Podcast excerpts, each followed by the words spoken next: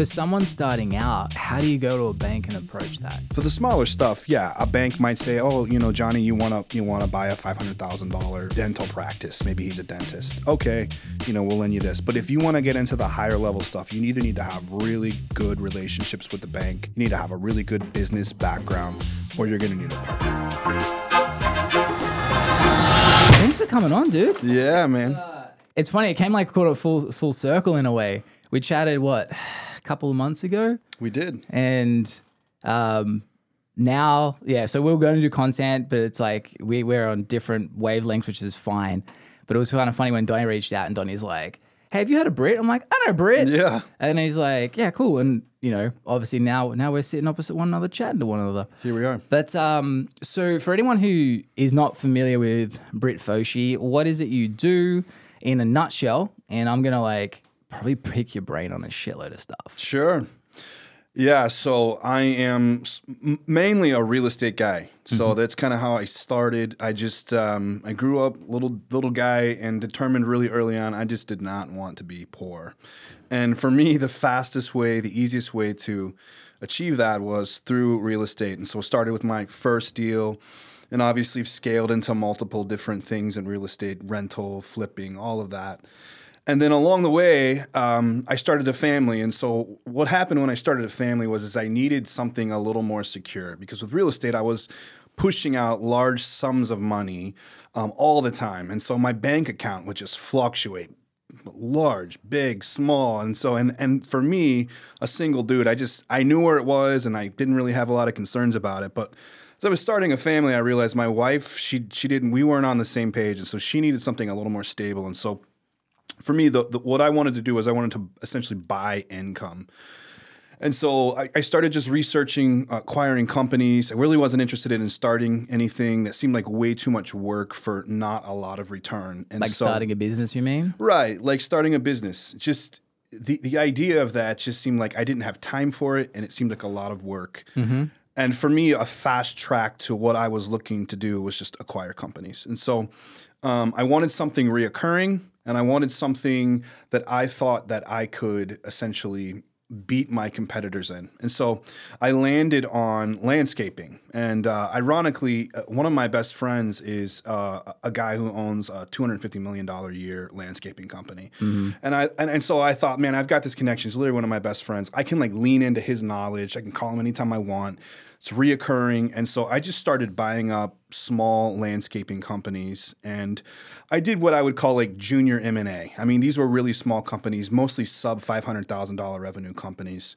And um, you know, levered them up, put them up into into one company and and um, you know, looking at this point to to um, just to sell those here in the next couple of months actually. So, So when you when you're looking at a company that size, because five hundred thousand is still sizable for, let's face it, the top one percent of of America. uh, what what was it? How do you build leverage to get like to acquire a company that's worth five hundred thousand dollars?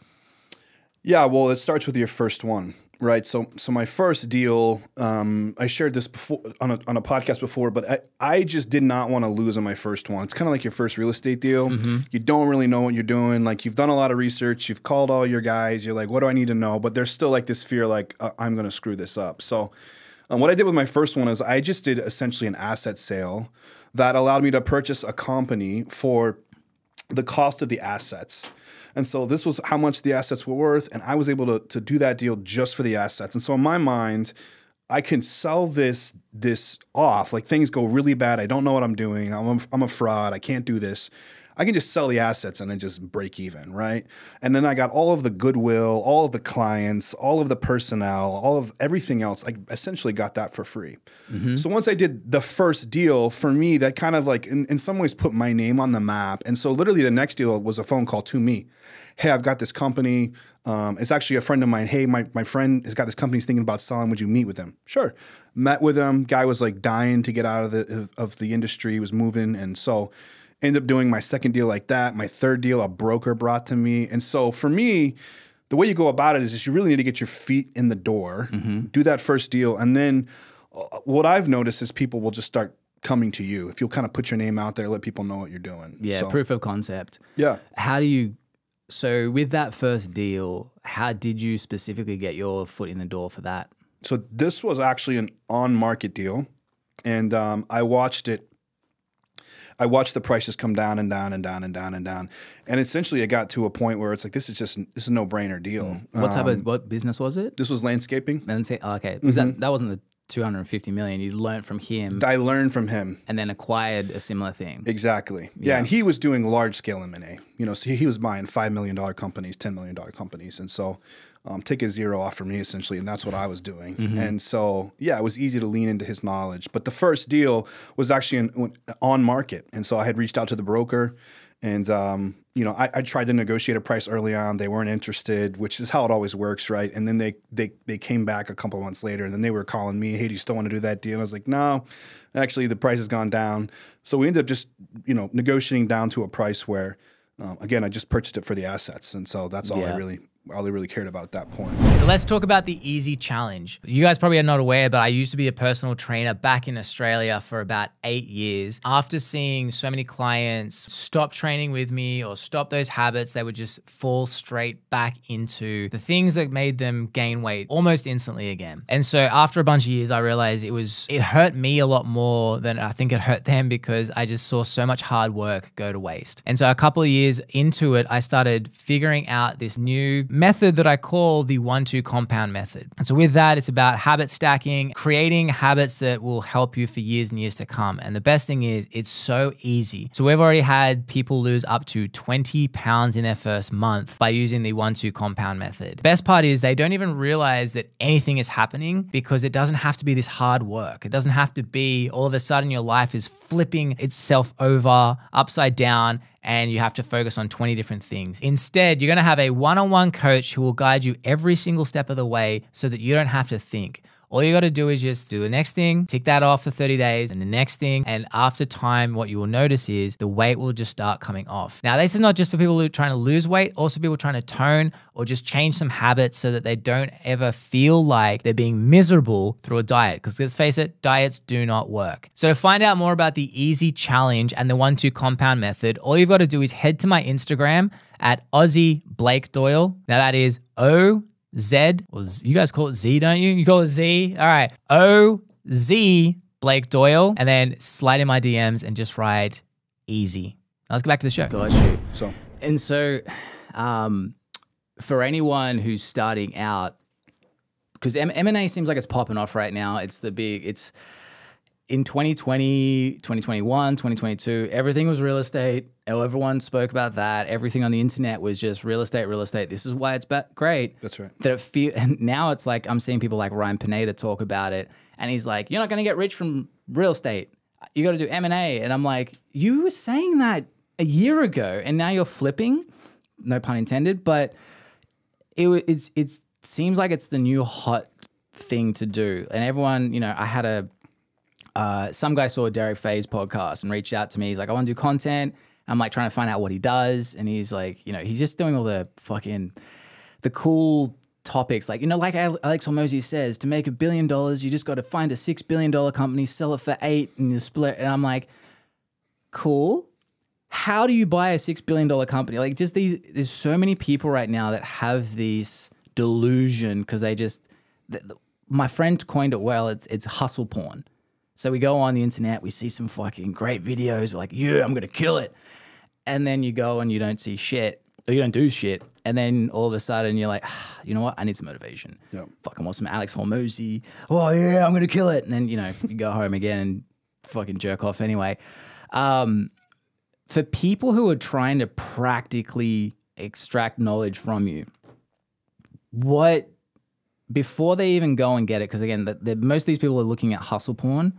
What's your advice in order to get the stepping stones to get that first merger or acquisition? Yeah. Well, the first piece of advice would be to just hear what you just said, which is it's not easy. And so just get that out of your mind. Just start with the end in mind that this is going to be some work. And so, um, you know, you can educate yourself to death, but you got to take you got to take steps. And and for me, I, I, I'm more of just an action guy. You know, I like to learn along the way. I like to be educated, but just just take action. And so, uh, yeah, I mean, and this idea that you're gonna you're gonna do M and A in some industry you know nothing about, it's like no. Like you need to know what you're doing, or you need to be able to afford to pay an expert to tell you how to do it. And you know, if you're sitting at home with a few grand in the bank, that's not it's not going to work. All right, you got a lot of ingredients you need to make this happen. Now you're going to need capital, and people don't realize that raising capital is basically a full time job. Yeah. You know, these guys that make it seem like they're raising capital on the side, they're either doing that as their full time job or they have a team that is raising capital for them. You know, um, you know, Brandon Turner from Bigger Bigger Pockets, he's not doing that on his own. He's got a team that is raising capital for him. And so, yeah, I, I've always thought that M and A is the path to major wealth. You know, the mm-hmm. Grant Cardones of the world, th- you know, they're billionaires because they have thousands and thousands and thousands of units, right? Yeah. And for me in in business, it is a lot quicker path to bigger numbers. I've always thought that. And so I don't know why it's hot today, but I think if you want to get to 20, 30, 40, 50 million dollar net worth, your quicker path is an, is an M&A roll up for sure. No Yeah. doubt. No doubt. Yeah, it's, um, I heard recently or something like it's easier to take a $10 million company to 20 than it is from zero to 10. For sure. Yeah. For sure. And so, how many people did you speak to before you got that first deal? That's a great question. Are you talking about like trying to learn or just about deals? Well, I mean, yeah, deals. Like, you know, how many people did you pitch to with the idea of acquiring it before you actually got your first one? that's a good question. Maybe like seven or a lot of good questions. Yeah. You, you say it a lot. I'm like, thank you, thank you. yeah. Yeah, it's a great question. I mean, I Say I told you. I think I think what people need to know is that it, you know, it's it's it's not as easy of a path as as everyone on Instagram wants you to think. Right. And so yeah, I talked to a lot of people. At the same time, I had a very high standard of what I was looking for. So I wasn't just like out wasting my time calling up all these guys like trying to, you know, talk about their deals. I was like, no, like there's really only like 7 or 8 deals that I'm even interested in. Yeah. And so, you know, I reached out to all of those. And so it was probably like 7 or 8 until I kind of honed in on the one um, that I ended up that I ended up buying. Where but the mistake I see people make is, you know, they essentially think they're they try to make a deal out of something that's not a deal. You know, and Yeah. I, and I see hundreds of companies every day, and I'm like, I would never touch that. I'm I'm not even close to the numbers that they want for that for that business. So And so, what when you're looking at a company to acquire, what what are the variables that are red flags for you to definitely not invest in? And how do you? I mean, you you're down the line uh, pretty well, so you can be quite uh, emotionless. How do people also not get that uh, delusional optimistic tendency where they only see why it would work?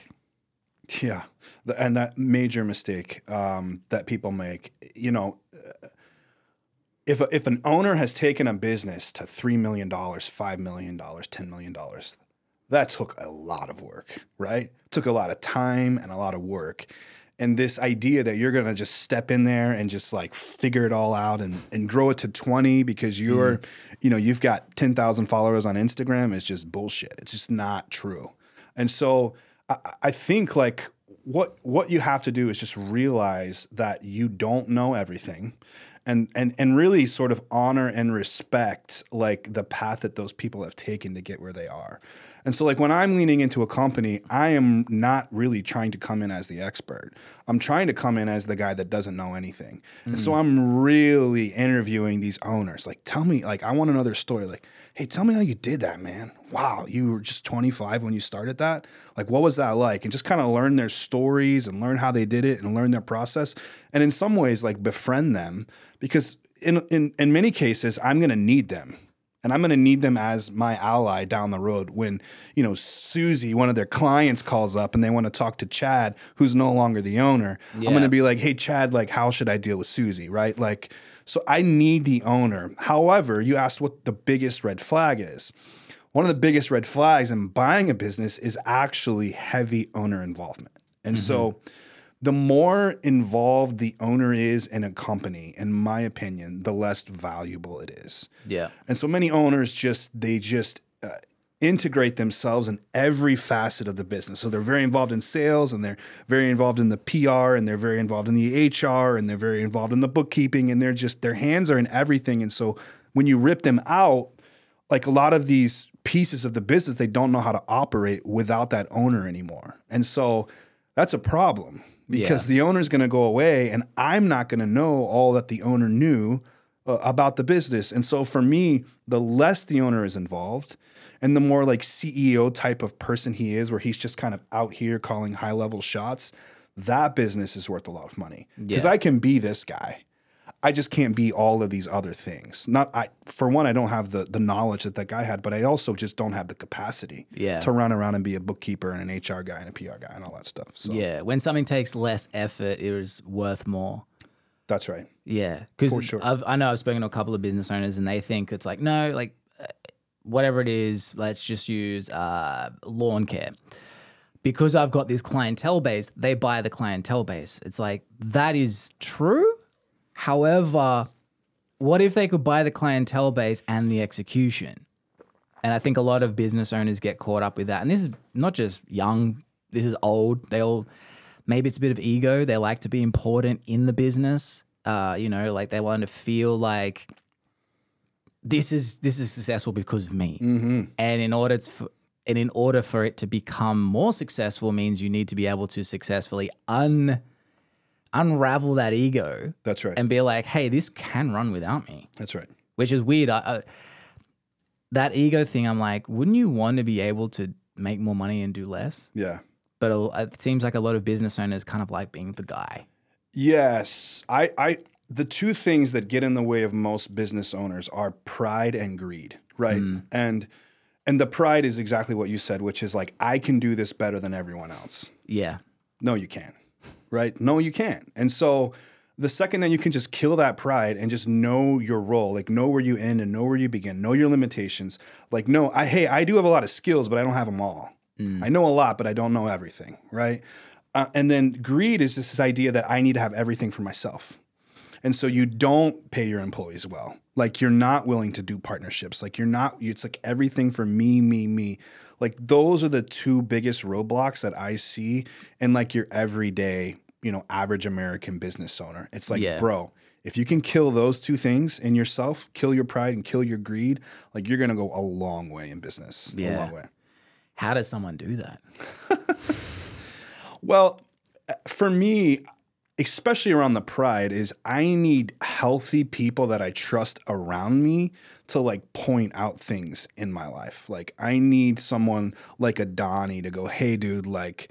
I don't know if you see this, but this is something that I see, mm-hmm. right? And and then for me to trust them and go, dude, yeah, you're right. Like, and so that's hard though, man, because it takes a little bit of humility to even receive that, right? Mm. And so Well, it takes an ego hit, that's right. especially when you're like, hey, mate, come on. Yeah. yeah. But but man, I especially in like the last 2 years of my life, like my journey has taken me to a spot where like I've gone from like rejecting feedback and feeling like it's almost like a like an insult to me or mm-hmm. somehow like criticizing me to like no, I want all the feedback. Like mm. give it to me. You give me, you give me. Now, I get to decide like what I receive. I don't have to receive everyone's feedback, but I- want it. Like you give it to me, you give it to me, you give it to me. I want it all. And so to me, like the more eyeballs I can get on my businesses and my life and my relationships, the better. Yeah. And then I get to decide what I what I choose to listen to and not, but I want to be open to all of it. Yeah. So Yeah, the, the thing that I've found is fascinating is, I mean, one, we don't perceive reality as it is. Like we, we, uh, what it, I did a tweet the other day. It was like, um, our perception is not reality, but our reality is from what we perceive. And it the way the way I learned that is through this podcast. I'll have a conversation, think it goes a certain way, and then I see it third person, and I'm like, oh, that was different yeah. um, sometimes like I mean I'll say wild fucking shit. And I'm like, oof, you know, like you, you wrap around in your head later on, you're like, I'm probably gonna delete it.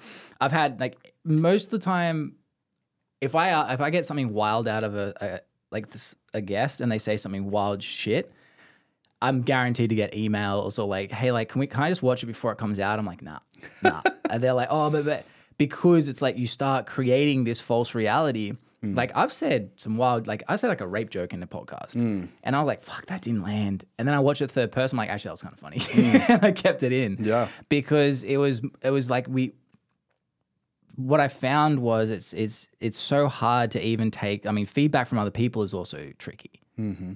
because they've got their own biases. That's right. And then if you had a third person camera on them, then they're like, "Oh fuck, I saw that reality weird." Yeah. And so, I mean, I'm a big advocate of if you can pay someone to film you 24 7 and be like, hey, this is what happened, I'd be like, show me the camera. And I'd be, I'd be able to see it third person, be like, all right, yeah, I was a dick. Or, okay, I could have improved that. Yeah. Versus trying to recall it because our recollection is going to be completely wrong. Yeah. It will never be correct. Yeah. So, um, with with when you when you're coming into a business and you're trying to fix a couple of things, what are the the main things that you would say you bring to the table to improve a, a company to take it to the next level? Yeah. So I bring, I think just leadership in general. So I have ability uh, to sort of like rally the troops. And a lot of times these owners I'm taking over for, I actually feel sad for them because they've worked really hard, just like nose to the grind, just like good people. But in sort of doing so, they've just they just haven't led very well. Yeah. And so I can bring in leadership and vision and strategy and you know, I can recruit people. You know, it's very easy for me to say, "Hey, like I need help with this. Would you come help me?" and and get people on board. And so I just bring a lot of the high level uh, knowledge and then I I think my knowledge of numbers is is is above average. And so I just have ability to look at things from a, a numeric standpoint and just go, this should be lower and this should be higher, right? Yeah. Like our sales should be more and we're spending too much here. We got to reduce the cost here. And so I- just have a, a very, it's very, comes very natural to me. Whereas, you know, some people you put a P&L in front of them, you, you put in a, a balance sheet in front of them, it looks like, you know, algebra, right? For me, mm. I just, I can look at a, a P&L and in like 30 seconds, I can go, no, that something's off here. Yeah. And so I don't know what that is. You know, I, I don't. I think I just was born with it. I'm not sure, but yeah. And so I can come in really quickly, and even the P and Ls we get during the due diligence from a company we're buying, I can look at it and go, man, there's opportunity here. Like they Yeah. are overspending here, or like, dude, I know we can get the labor down. Like I mm. can see what they're producing and I can see how much they're spending in labor. I know we can be more efficient here. And so even in in the purchasing of businesses, I can spot some inefficiencies, which in some way gives me a leg up on the buying process, right? Because I can I can see potential maybe in areas that other people cannot. yeah. And so that's that's essentially what I think I bring. How much do you look into the intangible stuff that financially doesn't make sense, but that is the thing that makes the success of a business? Yeah, a lot, a lot. I think that um, the goodwill of the company, which is what it's called, which is like the name and like the social media presence and the even just the presence in the community. Does it have a bad rap in the in the community? I mean, those are all very, very important, you mm-hmm. know. And a lot of the companies I'm buying are are small enough to where it's less important. You know, we're not talking the Amazons of the world. We're talking about like Jimmy's mowing service, right? And mm-hmm. so it, it, matters less in the world I play in, but as you get bigger and bigger, those types of things matter more and more and more. Yeah. Absolutely. Well, because in, intangibles like a mowing business, still rapport with people, uh, like the customers, because you can come to a, a good job, but if they feel like they could go to, they could jump from Jimmy and go to Joey down the road because it's like, yeah, look, he does an okay job, but he's got some funny stories. Sure. So you know, because like one of the examples that comes to mind with is uh, Planet Planet Hollywood. Uh, when they went public, is the time that they went under, was because each each uh, each location was like you know Planet Hollywood Tokyo, Planet Hollywood Denver, and you would go there, and each one would have a like bomber jacket and different uh, pieces of uh, souvenirs that were like, you know, it would have Tokyo on the back, Denver on the back. That obviously, when they looked at a P&L, it was like, this is ridiculous spending of money. We could just have Planet Hollywood and have the same thing in every single place and bring down our costs. What they noticed was all of a sudden, there was no, if I was traveling to Tokyo, there was no need. Like I've been to Planet Hollywood, Vegas. Yeah. I don't have to go to to- Tokyo. You actually understood what everything was in English. Yeah, it was like it's, it, it, it's what has happened with the franchising system in America, which is everything's the same. Like you, I can guarantee if I go to any half developed city in America, there's gonna be McDonald's, KFC, Chick Fil A, mm-hmm. Walmart. There's gonna be the same shit. Yep. Versus, if I'm traveling, I will. I would love what Planet Hollywood used to do, which is like, oh, I'm gonna go check it and I'm gonna buy. Like collecting the bomber jackets was a thing for a lot of people, but within a couple of years, Planet Hollywood went because they didn't have that novelty, which again financially doesn't make sense. Sure. But it was bringing in additional business. Um, that's why I, I brought that up. Was um, it'd be interesting to see if there's like I don't know how you would do it, and if you might have an answer. How can you look at those intangible things that financially don't make sense that allows a company to even continue on to the next step? Do you have a process for that? Sure. You know, I think in the, specifically in the service based industry, those types of things matter a little less. And and here's why why I say that is for the most part, like when we're contracting with clients, they pretty much just want to make sure their grass is getting cut. You know, I saw a tweet about this the other day. This guy, he um, had eaten some ice cream, and on the back of the label, it was like, you know, our ice cream connects to the bigger story of mankind because blah blah blah blah blah. And he his tweet was basically like, dude, I just want to eat ice cream. Like Yeah. I don't care about any of this like Give me a Snapple fact. yeah, like exactly, right? And I think there there is something to say about that. Like when I shop on Amazon, like I just want to be able to click a button and get my stuff delivered. Yeah. I don't care about how Amazon makes me feel. I don't care about the story. And there are times when that does matter. And so I don't want to uh, underemphasize that. But like in our industry, where we can win is just show up and do what we say we're going to do when we're going to do it and be like consistent. And that's why we all shop at Amazon because Yeah. we know when we click the button and it says it's going to be there in two days, it's going to be there in two days. That's Yeah. why we like it. And so, Well, they have the intangible though of if you don't like it, just send it back, and we're not going to ask a question. That's that right. financially doesn't make sense. Even sometimes you'll refund something, and it's too.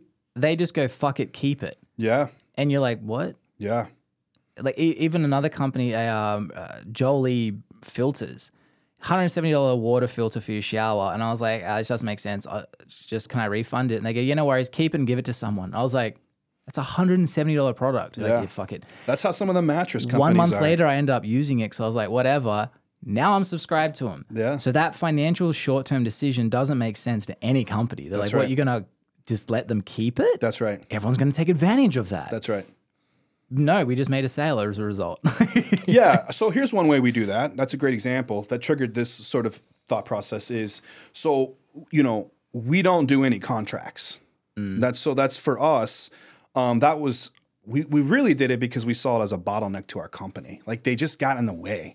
And what what are we gonna go sue someone for five hundred dollars? It's like Yeah. we're just not. And so and people really like that. They really like the idea that they can leave our company whenever they want. They're not bound to any contract. So there's certainly things like that that we've introduced into our company, but almost always it's mutually beneficial. So it's hmm. beneficial to the client and it's beneficial to us. Like we don't want to do the paperwork.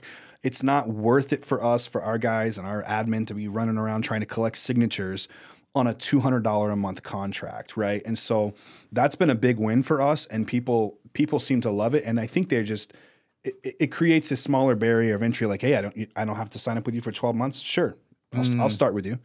And so I've, I've loved that that move that we've made. I think we've we've gained a lot of clients that we would have lost otherwise had we not done that. yeah. And so let's go back to the start um, of your journey. You started real estate at 23. Um, from that, like how, because you, you were saying you wanted consistency and that's why you got into M&A. What about real estate wasn't consistent enough for you to stick to it? Yeah. So it was just mainly the big capital swings. So I the, the capital swings were just very big. And a guy as a single guy I was What do you mean by capital swings? the capital swing. So, you know, I go to buy a, you know, $300,000 property and I, I've got to bring 80, 80K to the table. And, you know, maybe I've got cash out somewhere else and I've got 100 grand in the bank and I'm still operating these other things. So now I've got I put my 80k now I got 20k left in the bank and but I'm I've got all these sort of like plans okay this money's going to come back in June and and and, and so kind of got all these mental models right? I'm not very sophisticated at 23 and so it just was too much like money in money out all over the place. So like from a net worth standpoint I was in great shape. My net worth was awesome. Yeah. but my my capital in and out it was just way too inconsistent. And and as I started a family it was just hard for my wife to understand and i didn't i totally understood her perspective like babe Mm-hmm. like why do we only have $20000 in the bank like this doesn't make any sense And Like, you were just doing flipping. You weren't. It's not like your traditional realtor. Is that what you were doing? no no never an agent i was i was doing flipping and then building a rental portfolio Gotcha. and um again going back to this this you know people saying this is the way to to, to make all this money you know rental rental wealth is like a slow grind it's so slow Yeah, I saw a video of a guy. He had forty-five rentals, and he's just like, "Yeah, I lost money this month. yeah Forty-five rentals. Yeah. And there's a lot of other benefits, you know, and you know, we can go into that. It's appreciation, depreciation, you know, there's a lot of tax incentives. There's a lot of great things. And I could I could pitch you on why real estate is the best asset class. Hmm. Okay. But the reality that you're gonna buy a couple rentals and somehow like, you know, you know, pay for your lifestyle, it's not. It doesn't work that way. Yeah. Um, you know, I, I I think I have 40 plus units at this point. I could not live off that income. I just couldn't do it.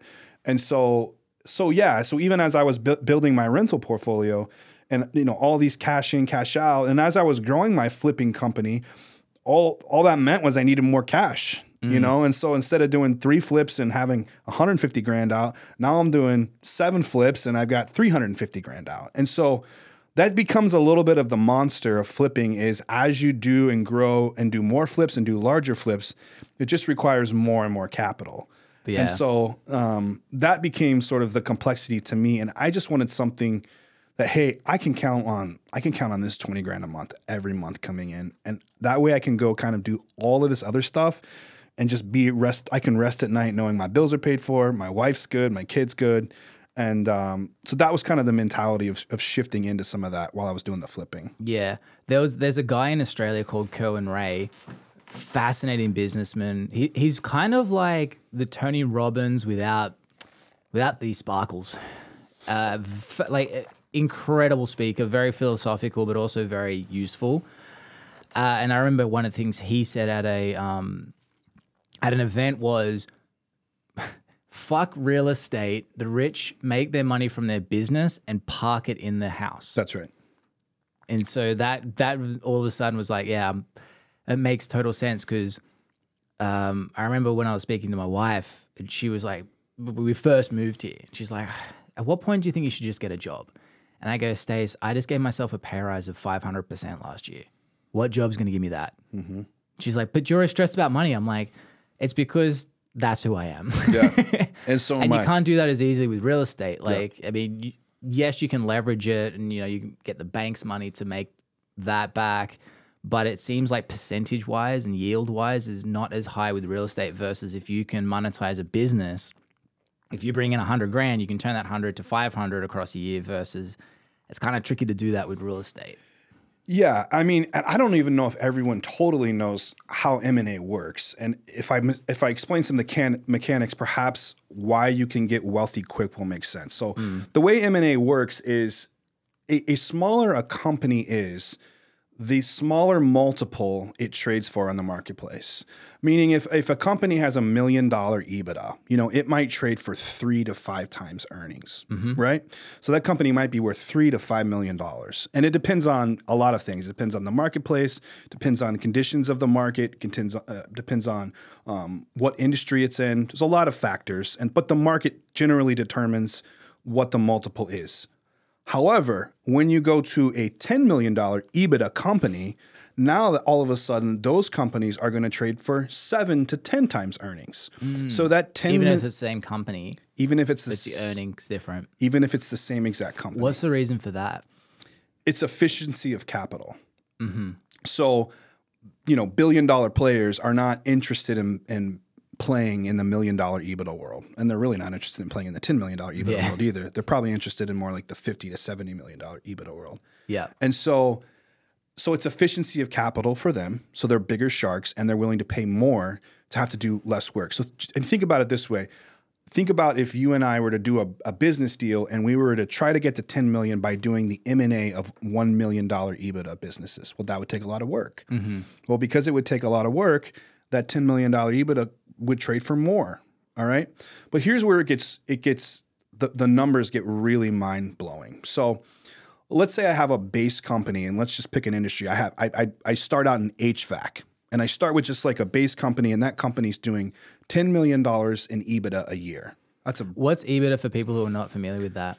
So EBITDA is earnings before interest, taxes, depreciation, and amortization. Basically, an a- easy way to think about it, it's, oversimplified way to think about it is net income. Yep. Okay. So let's say we start with that company. Like me and you, me and you, let's do this together, Blake. So me and you, we have an HVAC company. It's doing $10 million a year in EBITDA. That's a big company, by the way. Big, big HVAC company. And let's say that HVAC company trades at let's let's say it trades at seven times earnings. Okay.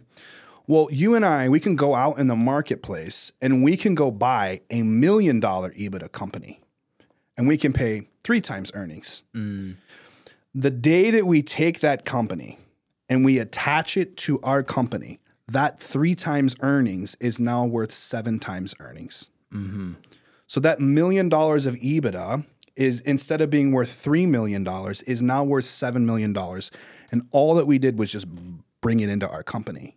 Mm-hmm. And so this is why M and A is is the fastest track really to high net worth because you can literally double your money overnight. And when I say double your money, you're not even doubling your money because you and I, we're smart enough to know to go to the bank to get financing to buy the million dollar EBITDA company.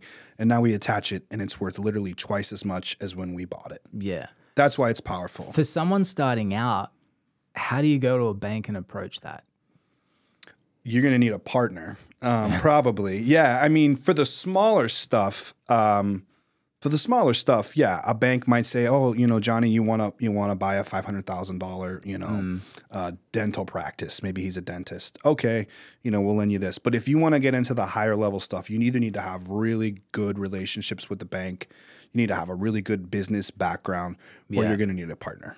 Like, so, so you're saying like, if someone wanting to get into this, they have no experience, they have a, they've done their knowledge, they've done their research, they're better off finding someone who does M and A, partnering with them, negotiating the deal beforehand, and then learning as a result to then use that as a stepping block. Yeah, I mean that's a great way to do it. Another way to do it would be to find a guy that's already doing it and just say, "Can I come work for you for a couple of years?" Mm. And just kind of get that get that resume going. And I would just I would tell him right up front what you're trying to do. I want to do what you do. Yeah. Can I just be your personal assistant for a couple of years? And and can I and when I go to, to the bank, will you come meet with me and you know vouch for me? And I mean that's how I would do it today if I was starting out. Is mm. find a heavy hitter and do anything you can to get attached to him. Yeah. Yeah. Because it, it definitely feels like with the internet now, everyone wants to be the, the guy Yep. without the knowledge, or they they they don't want to take those stepping blocks. It's no, I'm, I'm going to be the head of the company straight away, and that's a difficult thing to do, especially something like M and A. You know, Yeah. all the leverage. People don't realize how hard it is, like just to get a home loan with something that's proven, like you know, Yeah. that like buying a house is pretty straightforward, but now add the risk of, well, hey, I'm going to buy this company. Yeah. And this company, I project, which what the fuck does that even mean? I project. Like I, I that's why business business meetings always make make me laugh. Where they're like, "Oh, we project we're gonna make this this year." I'm like, "You're basing that off complete bullshit. Yeah. you have no idea what you're gonna Yeah. make." Um, that yeah, going into and getting a loan for a business is going to be next to impossible for someone who hasn't got a proven track record, or at least is teamed up with someone who's got a proven track record. Yeah, it's not going to happen. Yeah, It's not going to happen. I mean, if a 25 year old walks into a bank and it wants to get a you know million dollar business loan, good fucking luck. they're going to say they're going to say see you later, dude. Yeah. And so yeah, and so the there is no fast track. It doesn't exist. I mean, despite what you may hear on TikTok or Instagram, Mm. there is no fast track. And anyone that has told you that there's a fast track, they've got a secret they're not telling you. Yeah, They've got something else in the recipe that they're not sharing with you. I guarantee it. yeah. They got a rich dad. They got something else. So Rich dads are nice. they are. they are. Now you can have collateral. Yeah. You know, I mean, uh, bank. You know, let's say you have a couple houses free and clear or something, and you want to go get some money. The bank will give you all the money you want for those houses. You know, as long as they've got collateral. But a business is a whole different animal, Yeah. and even underwriting, it's a different animal. Underwriting? I always get confused about underwriting. Underwriting it It's all new to me with over here. underwriting is just uh, doing your due diligence on the business.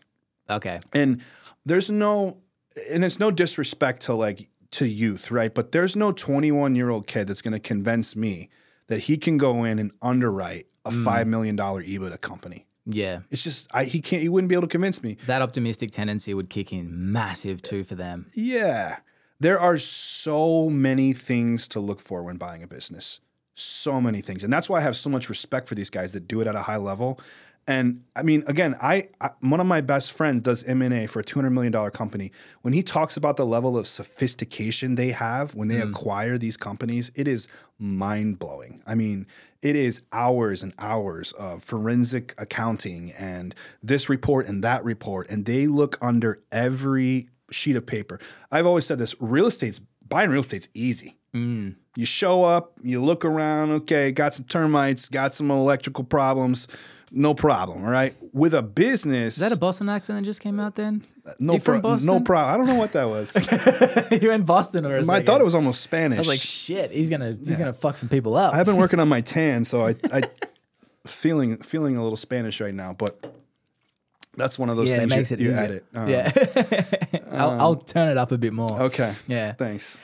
Um, yeah, it makes it makes sense. Like the the amount of variables that are in a business, especially something that size, would be insane. Yes.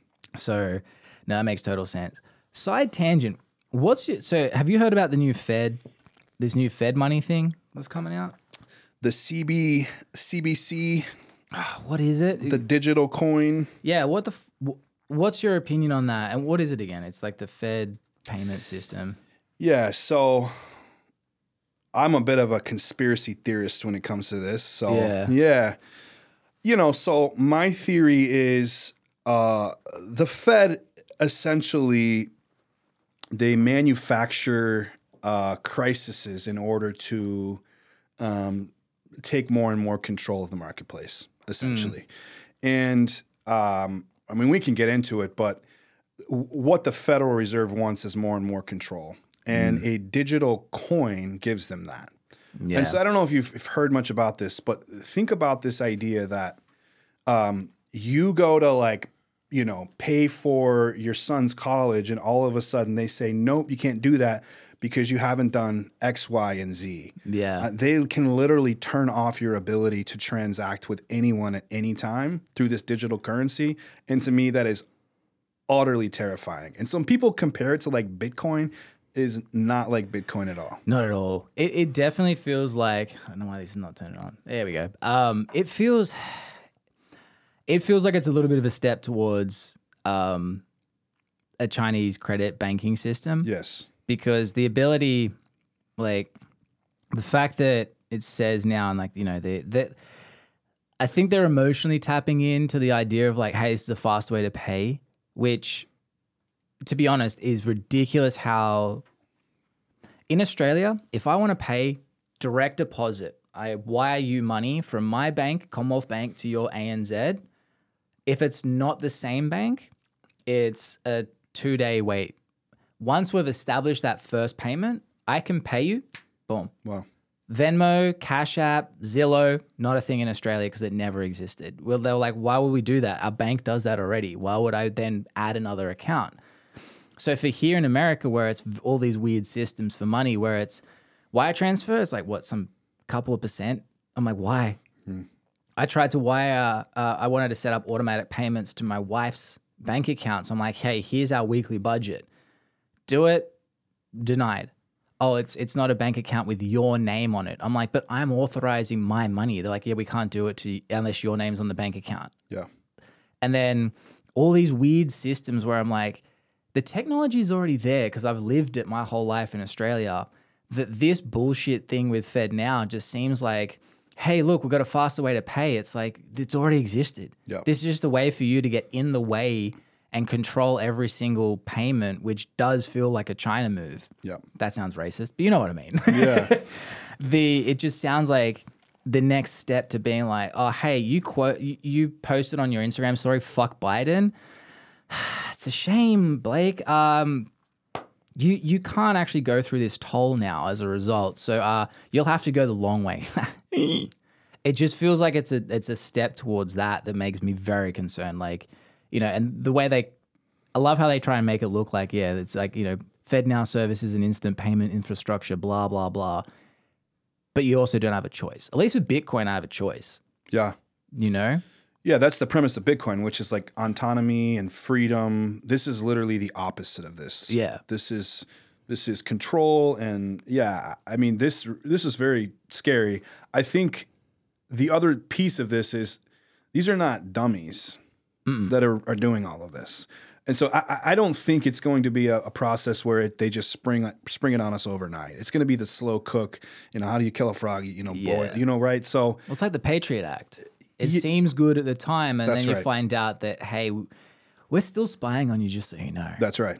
It's um, yeah, and the fact that it, like I said, it seems like there's a lot of things happening now that is not really our choice, and it's it's a scary step forward. And the fact that you know they always talk about democracy and all this sort of jazz, and like I'm not I'm not shitting just on America. Freaking every country seems to be doing shit like this now, but it's weird how our vote doesn't really mean anything and it's it's like this again this is illusion of choice in a way but anyway yeah i thought that was interesting because now even big companies like amazon have to go through the fed first before they can even get the money Yeah. which is wild Yeah. Well, and I, this isn't even referencing the the sort of digital coin that's out there, and I think that's coming, and I th- I think they're setting up for that. What I don't understand though about this whole, like the FedNow thing is they're saying, um, you know, it's our next step to a digital currency. We've had a digital currency the whole time. I wire money to your bank account, which is just made up of ones and zeros, and the bank goes, "Yep, we've got money," Yeah. but then they're holding eight million dollars in make believe money, and they have one million dollars in cash. Yep. That this whole thing of, you know, this is our next step to a digital currency is like we've had that for two decades. Yeah, that's a great point. You know, Yeah. money doesn't make sense. Can we just accept that when we shit on Bitcoin or whatever it is, like, oh, it's not real? I'm like, I just sent an image from my phone to your phone saying you have money. That's right. That's right. it's weird, but ha- do you see any any concerns with how like how a business could be run in the future with this FedNow situation? Yeah, that's a great question. I I haven't thought a lot about this in particular, how it relates to business. I just think that small businesses are already so restricted when it comes to like regulation and things like that mm. that this is just going to add another layer. I mean, you think about all of the things that a small business has to worry about when it comes to licensing and taxes and social security taxes and unemployment taxes and and for me this is just compounding the situation for small business owners. Small business owners do not have it easy. Yeah. It, they do not have it easy. So not, not only that, actually, I'm just thinking that while we're thinking this out loud, we saw during 2021, if you didn't like something, we're going to shut your company down. Now, we can't stop people doing transactions. Like they definitely in Canada tried to stop you from getting, um, you know, like the, the truckers when they were uh, protesting. All right, go to the banks, shut them down. Now you can't get your money. This, if the wrong government gets in power, and say they're like, hey, all these people that are going against blank, all right, now your company, your livelihood, you don't get any money. Yeah. Like we can literally just shut your business down, which they already showed where they could do it with physical force. that's right. But this is more dangerous than physical force because you can't see it happening. Yep. You just hear someone complain. It's it's the same as someone when someone complains, I think I got shadow banned. Everyone's like, all right, bro. This could become a thing where it's like the the the government shut my business down because of the FedNow situation. Now I can't get any money. Yeah. And they're like, people be like, well, what'd you say? Yeah. It Yeah, this is bad. because you didn't hire enough Hispanic people or you didn't Yeah. hire enough black people Or, you said something against our president. You That's said right. something like you Yeah. said something anti-trans, or you know, yeah shit. yeah very It's getting deeper. yeah This is yeah fuck. So, what do we do? yeah because we've already seen the power of social media and how the platforms can mediate and regulate what you say by self censoring. But now this is directly affecting the business and everyone's income that they can start making you self censor to whatever their agenda is. yeah Like, you know, conspiracy theory. Oh, this guy spoke about whatever it is, which plenty of conspiracy theories have come out true. yeah and they're they'll control the narrative whatever they want it to be oh you And know if you can't get money, Blake, you know, he said this and he he's inciting violence, you know. Hmm. So don't you think that we should be and it's like, yeah, and that's that gets really scary. Not only this, but just how they control the narrative of everything that's going on is is Yeah. it's very yeah. but this is the worst time because this is your money. Yeah. Yeah. that's again that's livelihood all of a sudden you can go from to bottom and now you're homeless be just because someone in a certain position of power disagreed with you That's right. Very scary. are we doomed I feel like every generation says we're doomed, but I'm Yeah. like this. This thing's the first thing that made me like. Even when I was talking talking to Josiah before this, he's just like, "Oh, I heard a bit about it." Showed him one video that capped it up. Literally, like five minutes later, I could see him. His brain just. cr- He's like, "That's fucking scary, dude." Mm. Yeah. I think part of the problem, Blake, is is especially in America. I don't know the history of Australia quite as well, but Mm. I think that the further away we get from like freedom, like the less and less it's appreciated. And I think Yeah. one day we're gonna wake up, and it might not be my generation, it might be the next, and they're gonna go, "What the hell are we thinking? What the hell are we thinking?" I don't think they would know. Because the thing is, it's like people people born into war torn countries, they don't know what peace feels like. That's just how life is. Yeah, I I don't think people are even going to know. Because like you, you know when you hear people like uh, our grandparents and they mm-hmm. talk about the good old days, you're like, shut up, grandma. yeah, I don't I don't think people are gonna care. Like what have we done? yeah, There's plenty of people that willfully threw people under the bus in the last two years that have no remorse. They're like, no, I was doing the right thing. yeah. That, it, yeah, I think that's fair. I just think that their history shows us that at some point people have enough, whatever that is, and they mm. and they revolt, and that revolt usually is bloody. Is usually what happens. definitely is bloody, but they've never had weapons like they've got now. Yeah, Where you can, you know. Anyways, I think I think we're in trouble, man. yeah. Great, great tangent. Holy shit, I'm a downer right now. Yeah, No, I was just interested with because I'm, I'm interested to see how people start to figure out what to do around this. yeah, And you seem pretty knowledgeable. yeah. But I- even this is above your head. yeah, man. I haven't looked much into it, so I'll, I'll you're going to. Yeah, send me that clip. I Send- will. send It- me- yeah. I, I- I shared to a couple of people, and it was like, all right, what the fuck? yeah, I've been reading about the coin that's coming. So I think the coin's just bullshit. keep an eye on that. It's like they're trying to be trendy with crypto. Well, I think the coin is is the move to try to move away from cash. So I think mm. they're going to do a certain a sort of call for cash. They're going to say, "Hey, bring your cash in." And I actually think they're going to, in some ways, incentivize it. And so Yeah. I think they say they might say, "Hey, something like, you know, bring one dollar of cash, and we'll give you two dollars of like Yeah, this of coin." make-believe money. And so people like, especially in, in poor situations, are gonna be like, why wouldn't I do this? And then, and I think they're just gonna try to siphon the cash out of society. Yeah. And that will lead us to more and more of this. Will inflation apply when they got this made up coin, which money is already made up, we've established? Yeah. That's great. That, that would be another tangent if you want to go down there. But uh, that. you know, inflation is a, is an interesting topic. It's uh, yeah, I think It's that also made up. in today's world, uh, inflation is a lot different than um, historically what we knew inflation to be. And so, you know, we saw the Roaring Twenties, and we saw periods in the in I believe it was the seventies that were high inflation, but we did not have the level of sophistication in the markets that we have today. And mm. we also didn't have the Federal Reserve pulling the levers that we had today. And so I don't know if you've noticed, but inflation is all but stopped. Have you noticed that? I saw a thing about Biden saying that? It was quite a great clip. I want to see if I can find it. Well, your your your your gas today is is three seventy five. Like if inflation had kept going Really? up, It was 450 yesterday. really I got dicked. you did. Yeah. Where you shopping, bro? Wrong place, apparently. Yeah. I, I deliberately went to, what was it, 89? Because I was like, I'm not paying 450. Probably that Naples gas. Um, Fort Myers, actually. Okay, Yeah, Fort Myers is getting fancy. all right. Yeah. All right. 375. Where do you shop? Nah, this was like Wawa.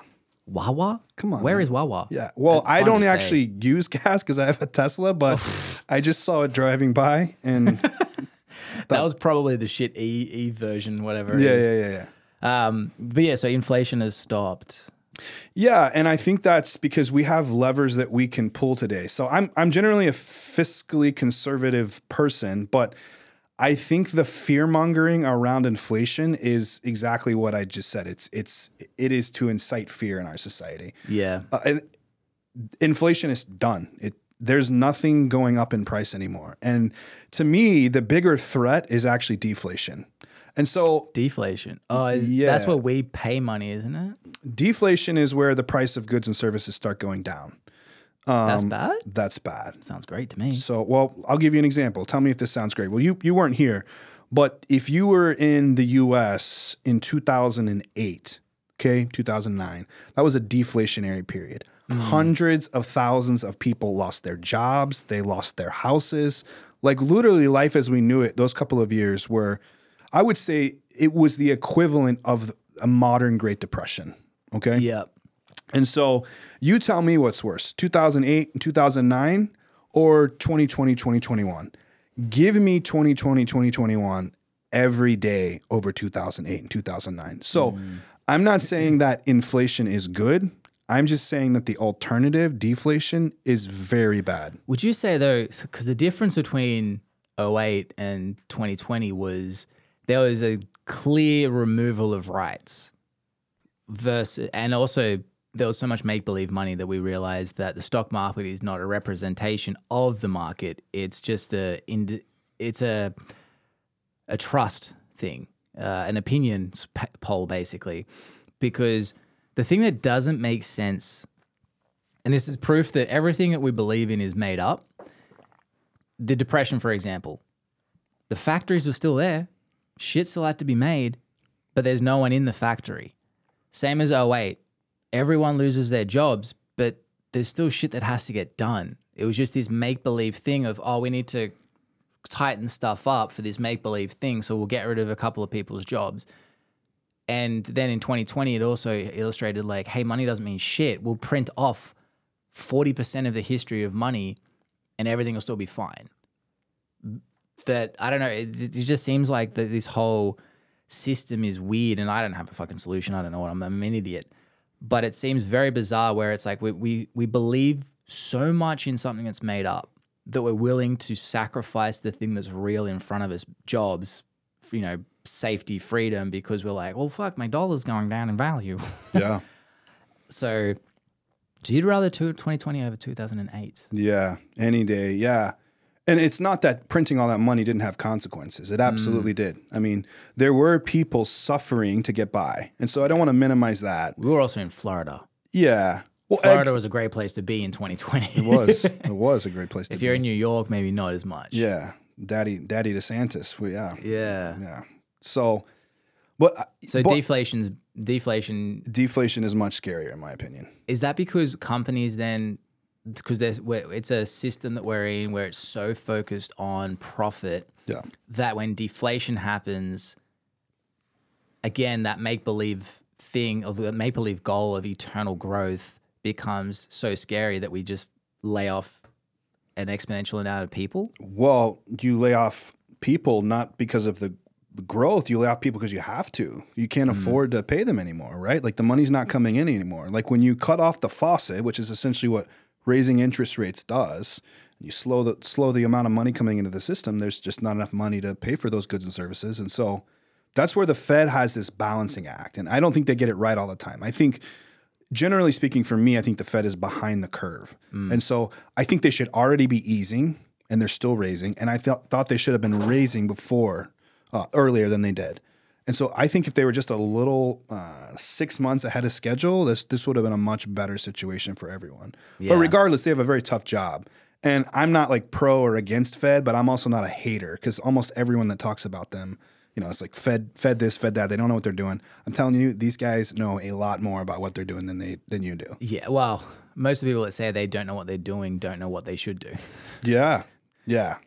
That's a bit of a problem. And and I just don't think people generally understand money or how it works. And Yeah. it's it's very complex. And even I've given this illustration before. You know, in some ways we need to print money, Blake. And here mm. here's here's why. So as markets expand and as new markets are developed and new industries are developed, you need money in order for deflation to not happen. So I'll give you an example. Um, you know, you've got you know, manufacturing of this, and then you have this new technology that comes out. Um, we have AI. AI is a great example. AI is Yeah. coming out. Well, as AI, AI is going to kill some things. It's not going to kill everything. Well, AI is going to create new jobs. It's going to create new um, opportunities, new businesses, and then along the way, it's going to kill some. But essentially, what you've created is like a new pond. Okay, and you've got the pond of uh, whatever. You've got the pond of building homes, and you've got all of these tranches of industry of GDP in in the country. And new ponds are constantly being created because we're we're a very sophisticated economy that's constantly growing. And as the co- the economy spans, you need m- money to fill in that gap because if you don't, you're going to have deflation. And the second that deflation happens, you're going to find an 08, 09 situation again. Yeah. And so I'm actually okay with expanding the money supply, but it needs to be expanded gently and slowly to fill in uh, sort of the, I would call it the gaps as GDP expands. And I can't say that in a very sophisticated way. I'm not an MIT grad, but I know enough to know that new things are being birthed all the time and you need money to fill in those holes or it's just going to get borrowed from other industries and those industries are going to contract. Yeah. And you really want everything to just kind of be stable, which is why you need to print money occasionally. Yeah. I don't know, man. It's fucking complicated. it's, It is. I'm not even gonna try. Like again, I I'm not even gonna try and pretend like I know what I'm doing. But it's just I'm just figuring out day by day. yeah. Yeah. Um, and so, so for people, I guess, what's what do you see with M and A? I mean, look, it's always been there. It always will be there. Um, it seems like it's popping off right now as it's trendy. Uh, how long do you reckon until it's not trendy anymore? That's hard to say. I don't know when it won't be trendy. It's not going away. I can guarantee Yeah. you that. I mean, I think it's I just think it's it's I just think it has its place in the marketplace and I think it's too attractive and too alluring for it to just somehow just go away. And so I think that's what you're seeing is a lot of these guys like Ryan Pineda, I think they're realizing that like man, real estate's a slow grind. Yeah, But I can M and A my way to a you know a fifty dollar million net worth pretty quickly. Yeah. I mean, you had Derek on your podcast. I mean, Derek got most of his wealth. I don't know Derek's entire story. He got most of his wealth through M and A, right? Yeah. And so, um, and he got it really quickly, you know. And so I think that like it's just it's going to continue to be trendy as long as that that possibility exists. yeah. And I don't see how that possibility is going to not exist. Um, It seems like though M and A is like the step after you've already successfully built a business yourself. In most cases, Hormozi, gym launch, now doing that. Ryan Pineda, he did his real estate, built systems and everything else to become more digital around that. Now he's getting into it. Um, Brad Lea, even Derek Fay, successfully built the gym himself and you know a small franchise, which was a very great exit for him. He had done a lot of like deals and that before, but the real success of M and A for him came after grinding for I think it was like eight years with the gym, and then was like, ah, cool, I know how to you know build it and put the right people in place. That I think what what is happening usually is like people want to get to the tenth floor in the building, but they don't want to take the stairs. They're just like, no, that's where I'm going to be. And then you're like, you see him and they're like, oh, no, that didn't work. I'm going to go for that building over there this time. yeah. Versus, all right, shit, there's level 10.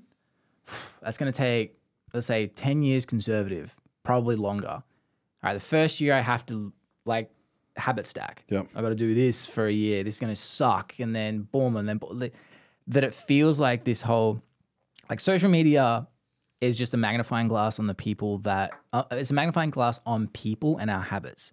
People have no people have always been looking at level ten and ignoring one to nine. Yep. It's just now we see a lot more people doing Yeah. it because we see how many people really do it. That's right. There's a great Jordan Peterson clip out there. It's actually one of my favorite clips on the internet. He talks about how people think that they can snap back against the fabric of reality. And he mm-hmm. pushes back and he says, I've been doing life a long time. And he says, I've never seen anyone snap the, the curtain of reality and be able to like fit it and mold it into however they want. He Yeah. said that it might look like they do in the short term.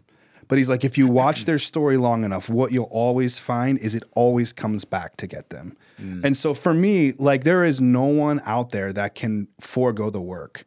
It just can't happen. It's like built into the fabric of reality that you have to work in order to get results. And it might look in the short term like like you're doing well, but in the end, it will come back to haunt you if you don't put in the steps. It absolutely will. So yeah, kudos to these guys like Derek and Hormozi and all these guys that have like put in the work to learn how to run a business and then go do M and M&A. The only way you're to not be able to to model what they did would be again to just find a partnership or go to work f- to a firm that does it exclusively. Like that's the only way. And then what you're doing then is borrowing those people's knowledge. Exactly. Which is great. Do that. Yeah.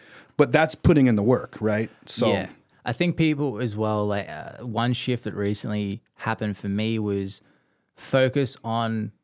I'm obsessed with learning and executing, and then the money comes. Whereas I think we get in a rush. We want the money yeah. that will forego the knowledge and the the the execution for people. Like if I'm not delivering, Yeah. no one's going to tell people about me. Right. So, you know, like we're at this point right now, similar thing where it's, all right, we've I've got to X amount a month.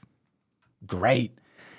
Now I've got to figure out ways to buy back my time and build the systems so I can go from this amount to double that, triple that, quadruple that, because now I've, I've got the skill of all these other things individually. I need to develop the skill of getting skilled people, which is another skill in itself. Yeah. Um, and so when you're mentoring people, how do you convey that information to them? How long does it take, or is it more just they by them seeing you do it, they like I guess absorb that information and start realizing Specifically, which piece of that? um the patience part Mm-hmm. And I mean, your success, for example, is not because, like, yes, the money is a thing because you know that there's a, a financial amount for you to get in order for you to leave. Anything past being able to not worry about where you live Right. and how your family is, Yeah. anything past that is just gravy. Yeah. And Brad Lea said, he goes, Your life starts at 20000 a month. I, I can vouch for that. Yeah. um, but you know, you don't get there without developing the skills. And I'm sure you've got a lot of people that jump on your team that kind of want the success without the skills. How do you regulate that with them? Um, is it through environment? Is it through one on one? Or Yeah. what- what is it exactly?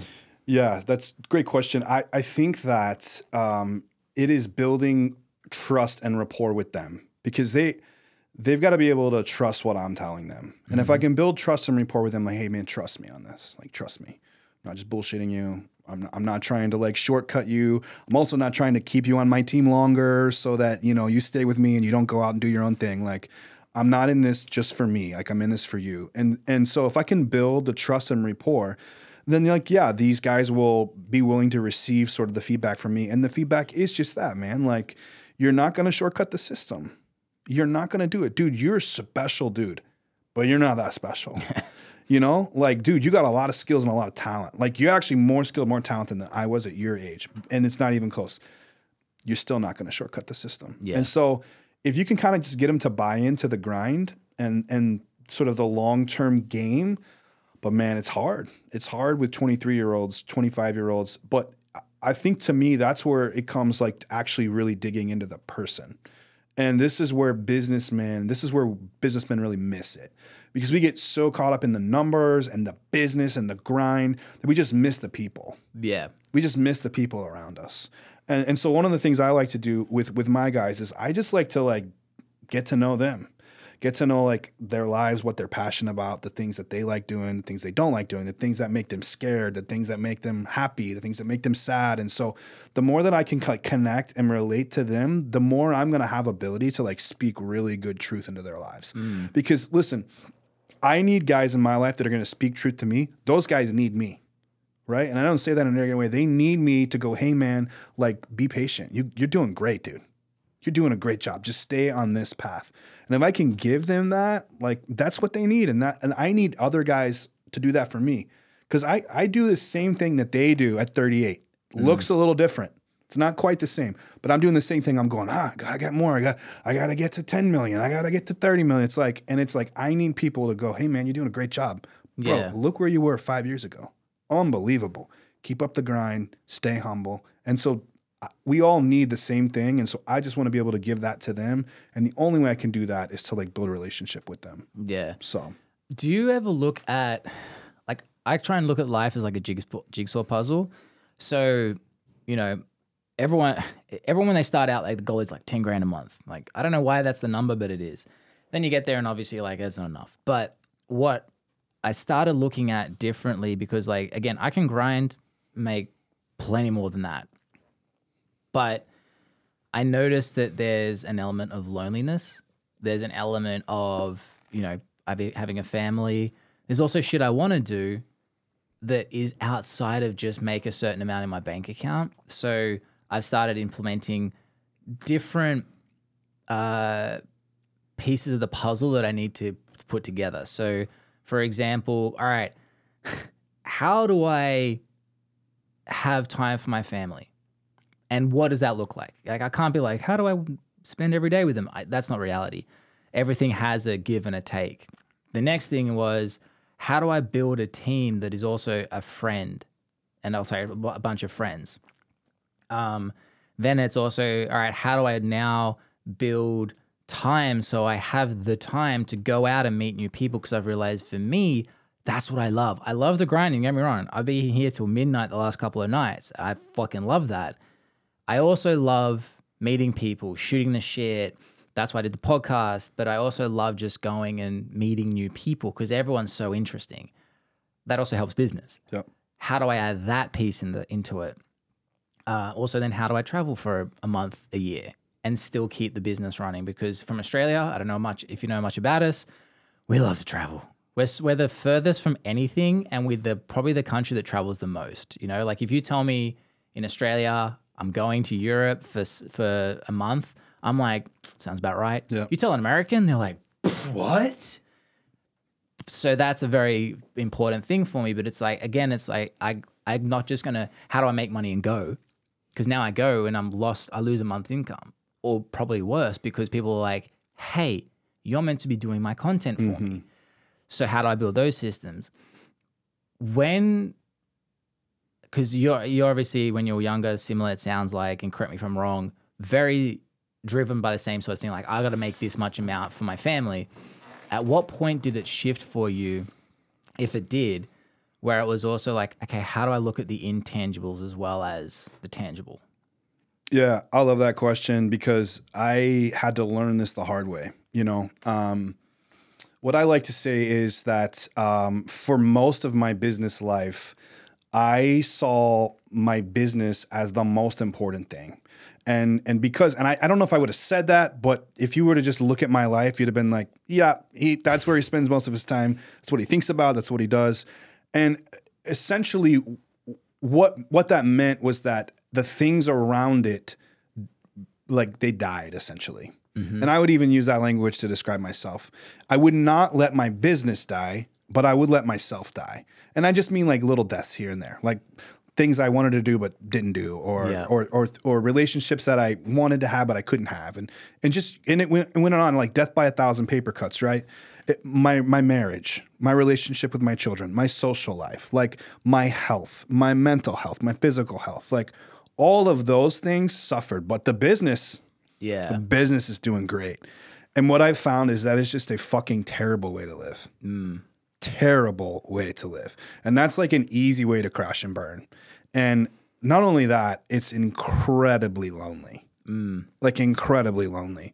And so like it literally took me crashing and burning to realize like this ain't working, man. Like this this is not how it was supposed to be.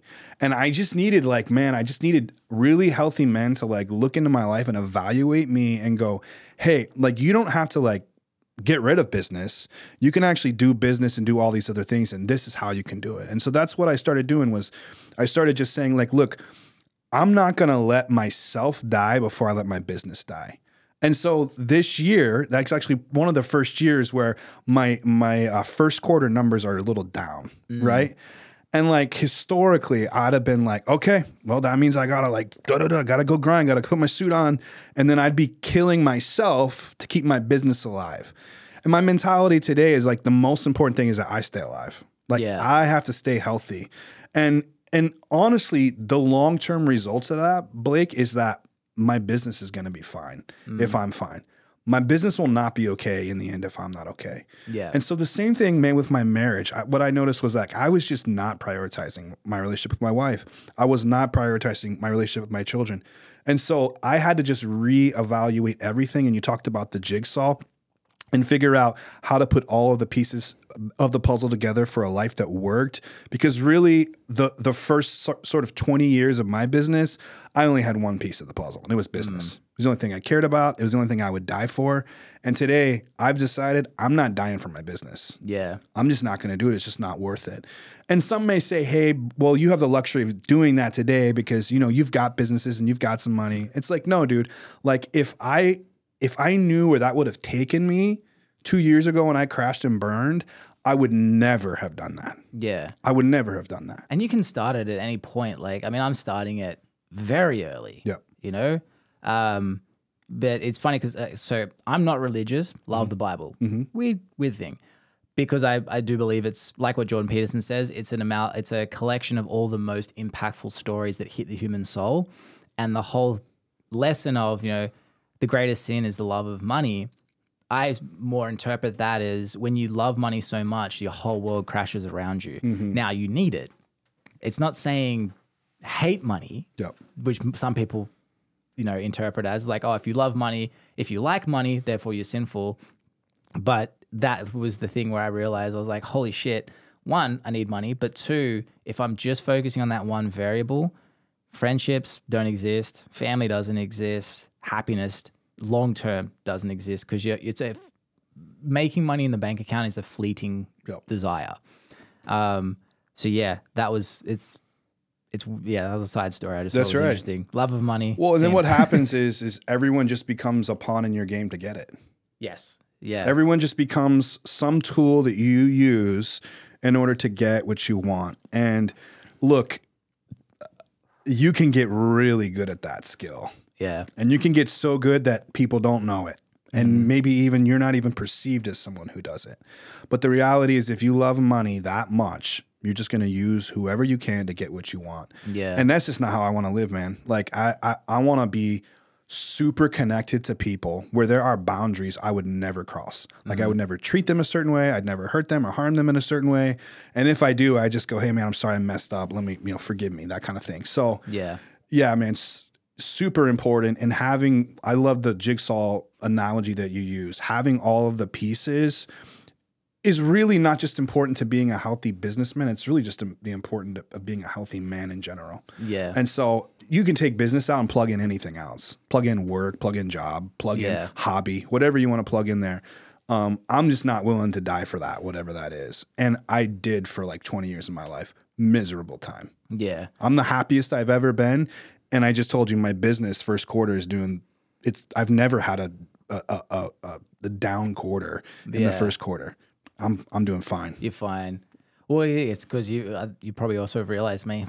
Again, if my family's fine, I'm fine. I don't have to worry about blank. I'm good. Yeah. I'm good. Everything else is gravy. that's right, man. Yeah. That's right. Um. Cool. Anything else you want to touch? I feel like we've we've hit everything. FedNow, life philosophy. Loved it, man. Loved it. uh, so for people trying to reach you, where can they find Brit? So I am on Instagram at Foshee Flips. I'm on Facebook. I'm on Twitter, and I think I'm on TikTok and YouTube. Um, Probably find me on those. China app. I'm kidding. Yeah, yeah. I'm on TikTok. I don't know how long I'll be on TikTok. Might be, And as long as it gets you eyeballs. might be, might be banned soon. So I don't think it's gonna be. It won't be. no. Nah. Okay, That TikTok thing, side tangent. It's actually not about TikTok. You knew that, right? Didn't you? I do know. Yeah. It's about control, baby. Fucking control. All right, guys. Well, follow Brit and uh, follow me. Uh, then subscribe. Peace.